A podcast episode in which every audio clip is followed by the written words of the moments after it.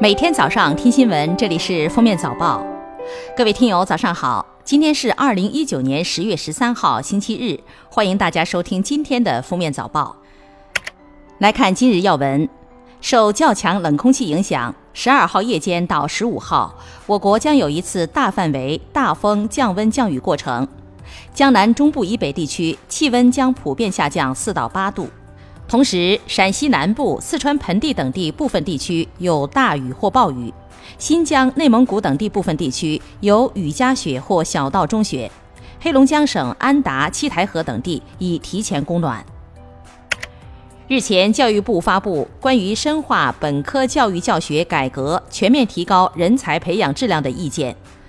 文件要求。严把考试和毕业出口关，完善过程性考核与结果性考核有机结合的学业考评制度，综合应用笔试、口试、非标准答案考试等多种形式，科学确定课堂问答、学术论文、调研报告、作业测评、阶段性测试等过程考核比重，加强考试管理，严肃考试纪律，坚决取消毕业前补考等轻考行为。十月十号到十一号，中共中央政治局委员、国务院副总理、中美全面经济对话中方牵头人刘鹤与美国贸易代表莱特希泽、财政部长姆努钦在华盛顿举行新一轮中美经贸高级别磋商。双方在两国元首重要共识指导下，就共同关心的经贸问题进行了坦诚、高效、建设性的讨论。双方在农业、知识产权保护、汇率、金融服务。扩大贸易合作、技术转让、争端解决等领域取得实质性进展，双方讨论了后续磋商安排，同意共同朝最终达成协议的方向努力。据台当局出入境单位统计，十月一号到七号，平均每天接待大陆游客三千四百七十人，相比以往十一长假日均突破万人景况，仅剩约三分之一。创开放大陆游客赴台十一年来最低纪录。岛内舆论及业者直言，民进党当局的言行导致两岸关系持续恶化，最终只会让观光业沦为陪葬品。十二号，印度驻华大使馆官网更新通知称，印度政府已决定进一步放宽对中国公民的电子签证政策。该政策放宽体现在电子签证的有效期和费用上。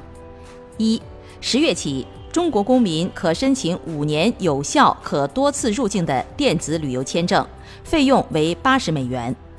二，潜在游客可使用三十天内单次入境的电子旅游签证，费用降为二十五美元。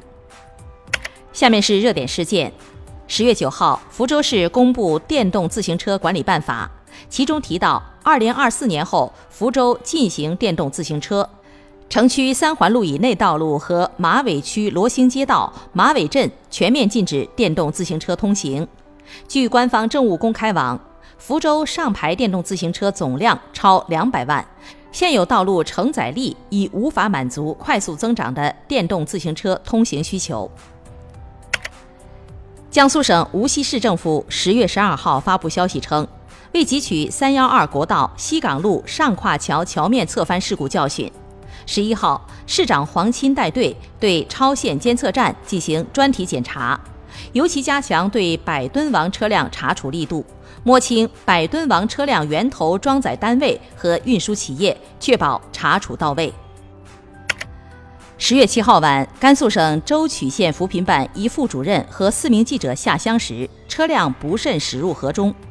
十月十二号下午，舟曲官方通报事故发生时间及车型。事故发生时间为七号十九时四十分，车型为五菱宏光小型客车。截至十月十二号，两位失踪记者仍未找到，搜救工作仍在继续。双十一还没有到，已经有快递公司按惯例启动涨价了。十月十一号，中通快递发布一则关于旺季高峰应对预案的告客户书。称，为了确保旺季期间快递服务安全平稳，保持服务质量和客户满意度，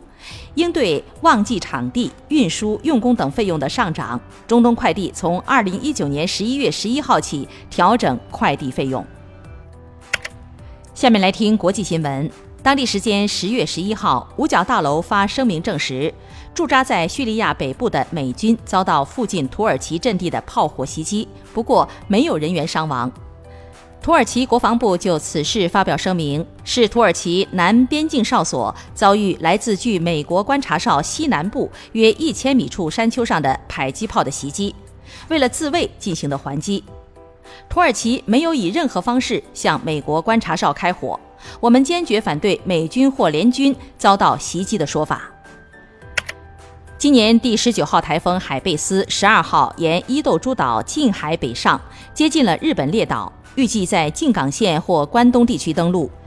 以东日本为主的大范围地区将遭遇狂风暴雨或刷新历史记录。日本当地时间上午十一点以后，成田机场国内和国际线航班均已停运；下午两点以后，羽田机场国内和国际航班停运。